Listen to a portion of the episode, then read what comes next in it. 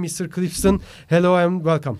Teşekkürler, Hakan. Thank you very much. So you are in Turkey in some part of the year also, right? Yeah, we come here every summer for a little while. This this year is about six weeks. Usually more like three or four. So in, in Istanbul, you, Istanbul, you don't stay. Bodrum, Fethiye, things like Yeah. that. But yeah, the family family has a home here in Istanbul and then a house in Bodrum. Okay, so welcome again, Thank and you. thank you for accepting our podcast demand. So let's start. Let's start with, of course, Swan Bitcoin. You are the founder and the CEO of Swan Bitcoin. Just like we have talked about it before the podcast, uh, you are starting new program in Turkey. You are starting off from Turkey again. Uh, what would you like to say? What can Turkish crypto investors or Bitcoin investors accept uh, expect from uh, Swan Bitcoin? Because in Turkey you know people love altcoins. People uh, love to trade altcoin when Yeah. you uh, when you uh, tell them to buy bitcoin.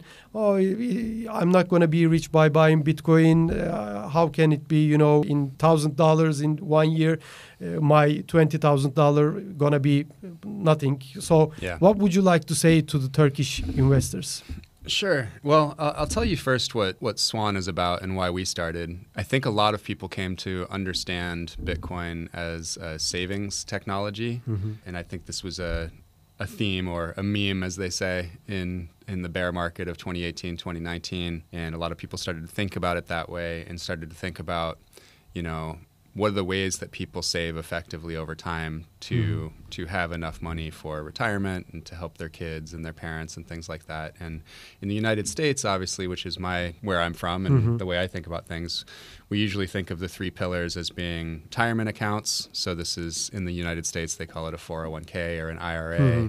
and so those are tax advantaged so it, it basically you get you get more money if you use those vehicles. So you want to do that, and then you want to buy real estate because you're always short housing. If you don't have a house over your head, Yes. then you're going to pay rent, and it's also very good forced savings. I think that's why it's worked for people over the years. yes Is that if you have to make a mortgage payment, you're going to do almost everything that you can do to not lose the house Yes. that your family lives Yes. in, right? So you're sort of building up that equity in the home.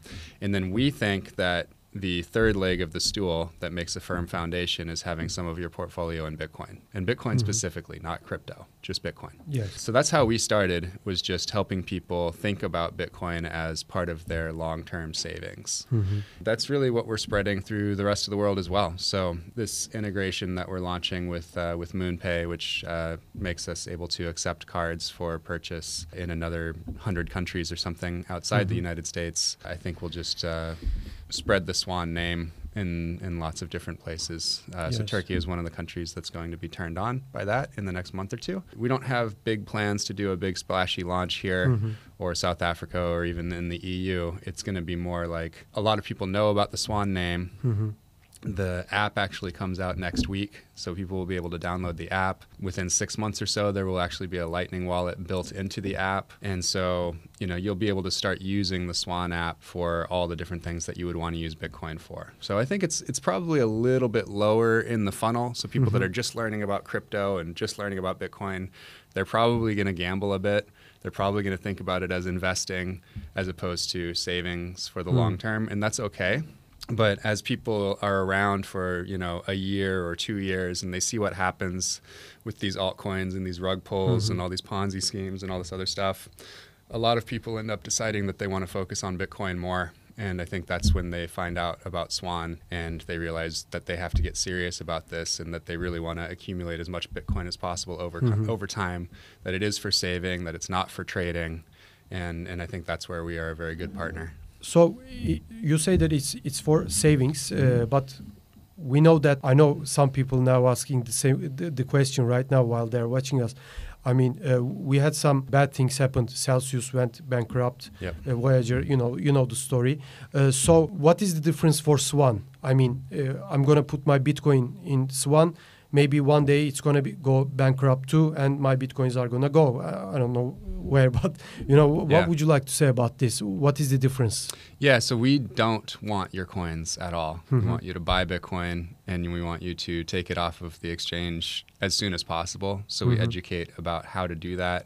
We teach people about wallets. We teach people about self custody, and we make withdrawals. On chain withdrawals are free, Mm-hmm. and you can even set them up automatically. So if you're buying Bitcoin every month, your withdrawal can actually be scheduled once a month and automatically withdraw to your self custody or your Hmm. multi sig or where however you're storing your Bitcoin. And when you do leave it with Swan, it's actually stored with Fireblocks, which is a eight billion dollar valuation custodian that does not re- rehypothecate. Hmm. So they don't lend out your Bitcoin or your crypto to anybody else. The way that Voyager and Celsius and Hodlnaut and all these, Mhm. you know, BlockFi, all these guys that are blowing up, pure custodian doesn't do that. Okay, so uh, let's talk about these uh, platforms. I uh, I'm really curious. What do you think about it? I know because you tweet, you are using Twitter actively. I'm known to be on Twitter occasionally. so I mean, we knew that these were centralized platforms, but at the same time, for me, I wasn't expecting such a thing. I mean, I maybe I was thinking about th- these platforms can go bankrupt, of course, but like usual banks. But when I, you know, uh, when I see the news about Celsius, you know, uh, bringing uh, people's funds and playing poker games, I think it's not Mhm. different than this. Yeah. I mean, they put some of the funds in Three Arrow Capital. Three Arrow put some capital on another Voyager. Voyager put on FTX, leverage things. I mean, it was for me unbelievable. For example, some some of my friends give me their money to maybe custody for the custodial Yeah. thing. I go to Las Vegas and play poker. It's not different than this for me Yeah. personally. Yeah. What do you think about it? And did you expect such such a thing? You know, such a game, such a uncontrollable, you know, custodian, you know, politics. I always expected Celsius to blow up because I was aware of their founder and, you know, he's just kind of a really bad guy. Um, Hmm. So I always thought that they were probably doing bad things and wouldn't do it well and would screw Hmm. people over. So I'd been warning about them for a long time. Yes. I did not expect Voyager to have such horrible risk management. Hmm. I didn't expect them to have almost all of their users' funds with one counterparty, and I didn't expect them to not do diligence on that Hmm. counterparty being Three Arrows Capital. Uh, I thought that was just gross mismanagement, and you know the the credibility of the people that were involved there, and the types of people that backed them and that promoted them. And none of these people, all of them essentially abdicating responsibility for understanding what was Yes. actually going on, is really, really sad and disappointing. Yes. Um, you know, but it just goes to show you, like, you want to own your own Bitcoin. It's kind of the whole point. It's the first time that you can actually completely own your property without having to rely on your local rules or your local, Yes. you know, government or anything. You know, that y even your house can get rug pulled by eminent domain. You know, the government decides they're going to build a road through there Yes. or they need it for their friend's skyscraper or whatever, and all of a sudden you don't have your house. But with Bitcoin, you can own it and nobody can take it from you. So, as I said in the beginning, uh, in Turkey, there is a huge altcoin craziness. Yeah. When I talk to my friends, they come and tell me, they always ask me, give us some altcoin that gonna go uh, like 10x until the end of the month, not until the end of the year. Everybody wants to earn a lot of money in short term.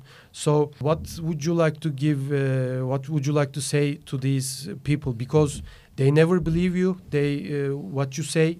I mean, not you personally, but what you say is never logical for them. They always ask the, ask the same question. If I Bitcoin right now, it's like twenty thousand right now. If it goes two x, it's gonna be forty thousand. By my like ten thousand Turkish lira, is it's gonna be twenty thousand Turkish Mhm. lira. So it's nothing for for Yeah. them. It's nothing for me. They say. So what what message would you like to give to these people? you have much better odds at the casino.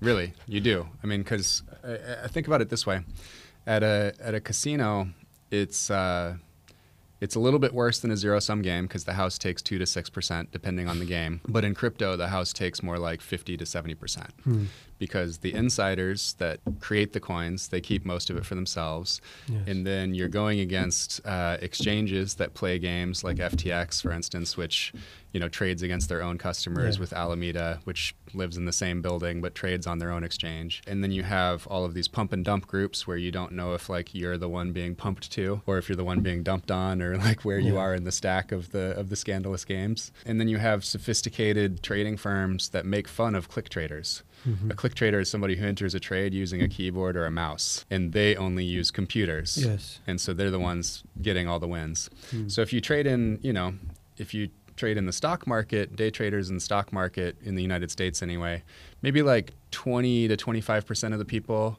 make money and they take all the money from the other 75%. percent Mhm. In crypto, about 1% of the people take all of the money from the other 99%. Yes. So you're only going to hear people don't brag about losing money. You only hear from the people who make money, who got Yes, lucky, but yes. they're not smart. Some people are going to get lucky. Very, very few. And in Turkey also, um, people talk too much. And when you go to your neighbor, Yeah. I mean, you always have a friend who got rich from uh, crypto or Yep. Bitcoin or whatever. So they tell stories. They tell stories. The other one tell the same story to other other, and Yep. everybody thinks like, oh, if he did it, I can also do it. Yeah. Uh, they put huge amounts of money, and they, uh, as you said, seventy-five percent, they lose the money. So- much, much more than that. Yeah. More like 98, 99%. And uh, I'm curious about United States. I mean, if it's the same, because in Yeah. Turkey, all of my friends, maybe n- more than 90% of my friends, they buy it. They buy a lot of altcoins, but they buy uh, them when they go up. Mhm. Nobody buys them when they go down. Maybe you can also uh, do the uh, right thing here, but they don't.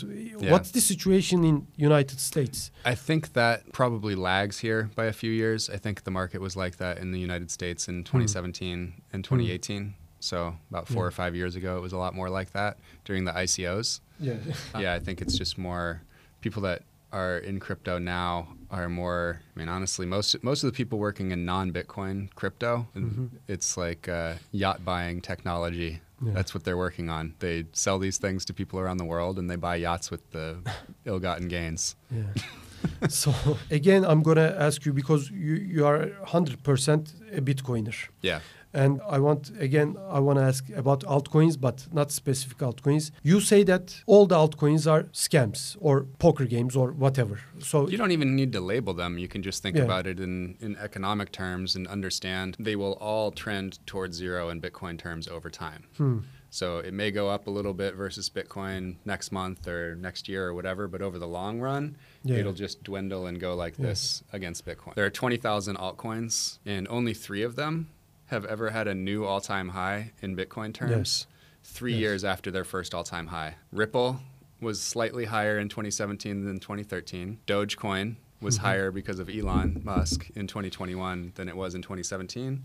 And Binance Coin is Mhm. higher in 2021 than it was in against 2017. Bitcoin in B- Against Bitcoin, Bitcoin. So yeah. only three out of 20,000. Mhm. Yes. And it's very unlikely that any of those three will ever see a new all time high. So again, I want to ask this question. Maybe, maybe there can be some good projects. I don't know. Maybe these people, uh, maybe one person, maybe two, but maybe we one. haven't well we haven't discovered a use for blockchain Hmm. other that actually works other than money Yes. everything is speculation except for money and money trends toward one so bitcoin has already Yes. won a long time ago if you're competing for the money use case with bitcoin Mhm. you're already dead and if you're working on something else other than money it's much more likely that that should be solved using digital identity Mhm. private keys and a regular database Yeah. than blockchain because blockchain is slow and expensive and really we've only we have not figured out another use for blockchain Mhm. other than money Yes. So, what do you think about decentralization? People always discuss about decentralization and the use cases of banks. There are huge amounts of people who are unbanked in, in the world and Yep. in Turkey also. Uh, what do you think about decentralization and this tornado cash thing? You know, Yeah. uh, people say that it's uh, freedom of speech, uh, writing codes or computer codes. What, what are your thoughts about this? Yeah, so there's there's a few questions in there. So f- first, I would say you don't need a token, a payment token, to be decentralized. The internet is Hmm. decentralized, and there's no payment Yes. token. Uh, Tor is decentralized, no payment token. BitTorrent, decentralized, distributed, no payment token. Usually, be usually the payment to use the network is agreeing to be a node on the network and participate in it, Mhm. right? So you allocate some bandwidth and some storage to BitTorrent, and you get to use BitTorrent. You know, being part of the network gives you the right to participate and benefit from the network. Mhm. So that's decentralization classically. You don't need tokens to build decentralized things. Hmm. So that'd be kind of my first point. As far as uh, what uh, there was another one, well, we can skip to uh, Tornado Cash. Yeah, I mean, somebody just writing code, code is speech, absolutely. If you are For example, one developer was arrested in Netherlands, yeah. Amsterdam. Yeah, you know, but you're you're playing with fire if you if you write code and you have your name on it and you're not anonymous the way that Satoshi was, Mhm. and then the software that you create is used by North Korea to launder stolen money. It's very likely that somebody's going to knock on your door. But does it make you a, for example, I don't have the word, but does it make you a terrorist, for example, financial terrorist or any other terrorist? For example, So that's this, these are moralizing. they are using your program, okay, but Right. you are the not. point is the so you can talk about whether the government should or should not go Mhm. after somebody like that. I would say no. Hmm. But what I would also say is if you are out there with your real name, your real identity, and you Hmm. Are known as the developer of something like this that's being used for money laundering by, you know, evil Yes. regimes, Yes. they're going to come and talk to you. It's Yes, going to happen. So if you, you know, and I think where Tornado Cash may have put themselves in the crosshairs and when is when they decided to profit a lot from Tornado Cash. So they're making money from something that Yes. is against sanctions, right? So I think it's very Yeah, likely that they were going to get contacted. If we turn back to Bitcoin, when is the first time you heard of Bitcoin, and what did you think about it? uh, Yeah. the first time. So I, as we say in uh, in the states, we talk about baseball analogy. I had two swings and misses before I, uh, I connected with Bitcoin on the third try. Uh, so someone gave me some Bitcoin at a tech conference in January of 2014 on a mobile wallet, blockchain.com wallet back then, uh, blockchain.info actually back then. And uh, I didn't pay attention, didn't read the white paper. I was very focused on Silicon Valley stuff and uh, lost the private keys. I don't have the Bitcoin. And then in uh, holiday season, December of 2015, a friend of mine asked me to help him put together um, like a presentation to help him sell some of his uh, early stage advisory and angel stakes in a few companies. And uh, Balaji Srinivasan's company, 21.co, was in there, and Ripple was in there. And I put together slides on these things. and, and I was reading about Bitcoin a little bit. Obviously, you know, toaster mining or whatever Balaji was doing was stupid. And then, you know, Ripple was lying. And uh, so I didn't learn much about Bitcoin through that exercise, so missed it. And then it wasn't until the price increase of, uh, of Bitcoin and, and all the cryptos in, in early 2017 that it really caught my attention. And I think the noise in my professional network and my social network kind of drew me in and all that excitement. And then I started Yeah. learning finally. So, what do you think about, uh, for example, NFTs? Uh, you know, maybe this. Uh, some people say that it's not art to to to draw, uh, you know, monkeys or cats or Mhm. dogs, and uh, people are selling these NFTs for million dollars. I mean, uh, I, I have some football cards. I am, I'm a football fan, so I have some football cards, but I didn't buy them to to be rich. You know, I, I love football, and I, that's why I bought them. But some people are really uh, buying these, you know, monkey, cats, dogs, all, all of these NFTs. I am 37 years old. It's not logical for me. But young people, when they came, Yeah. oh, you don't understand it. You are a boomer, like this. Uh, what do you want to say about this? Yeah, boomers keep getting younger. They keep on putting. it's basically anybody that doesn't like their scam is called a boomer. So it keeps getting younger. Um, I'm not. I'm not going to judge the art. I could, but I won't. It's not really about that. I think what it comes down to is, um, you know, over 99% of the the marketing around these things is false. You know, you don't actually own the monkey. They they own they own the art. All you own hmm. is like this digital signature. Yes. You can't really do what you want with it. They can change the rules on you anytime.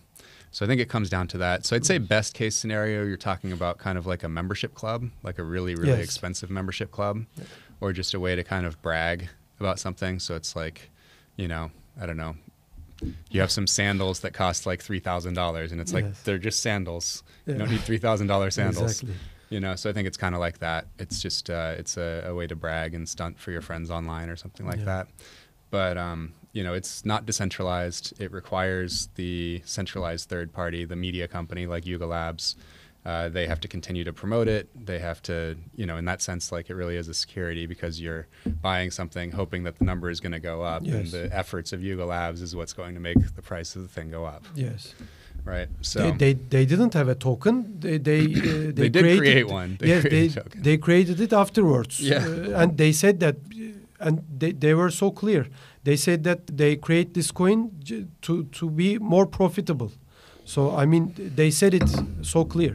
Yeah, it's pretty funny. so yeah, I mean that's that's the thing with NFTs. I mean you you could you can encode a little bit of art onto a blockchain, Mhm. but if you so you could actually own the art in as much as the art could be code in a transaction on a blockchain. But if that blockchain is not Bitcoin, it won't be around for the long term. So I think what you may see at some point is layers of Bitcoin above the base layer Mhm. that have some way to handle uh, more information or more code.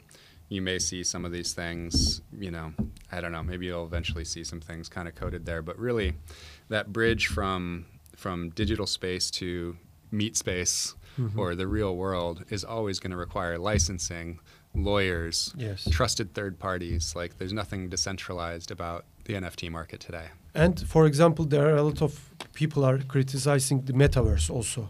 For Yeah. example, Elon Musk and Jack Dorsey were really criticizing the metaverse thing. uh, The uh, what was the name of the company? The, the big one, a um, Andre, Andreessen Horowitz. Yeah. For example, they they had some discussion in Twitter. They blocked each other, like Yeah. something like that. But they put big money in Yeah. metaverse. What do you see metaverse in maybe five years, ten years, or do you think it is the same?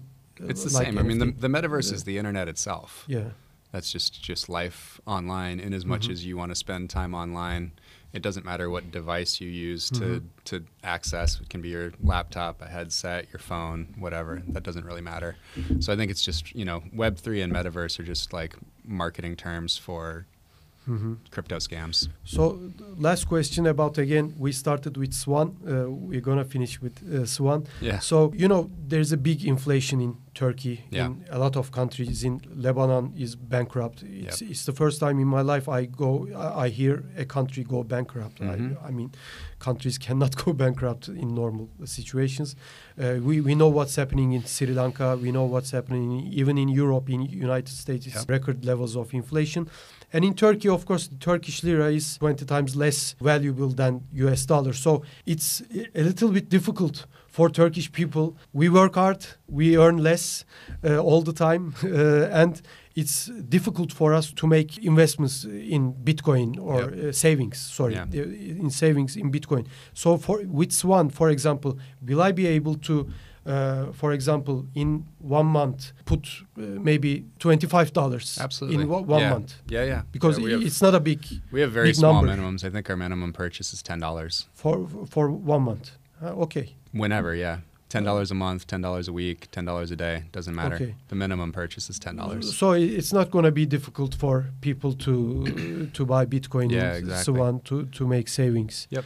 Okay. It'll be easy. Okay, okay. Yeah. Because it's you know people ask it. You know the minimum wage in Turkey. You know five thousand five hundred. So it's like it's five hundred dollars or no, not five hundred dollars. No, two, two, Yeah, it's about three hundred. yeah, yeah, three hundred dollars. So no, it was uh, ten last year. Now it's twenty. So you confuse it sometimes.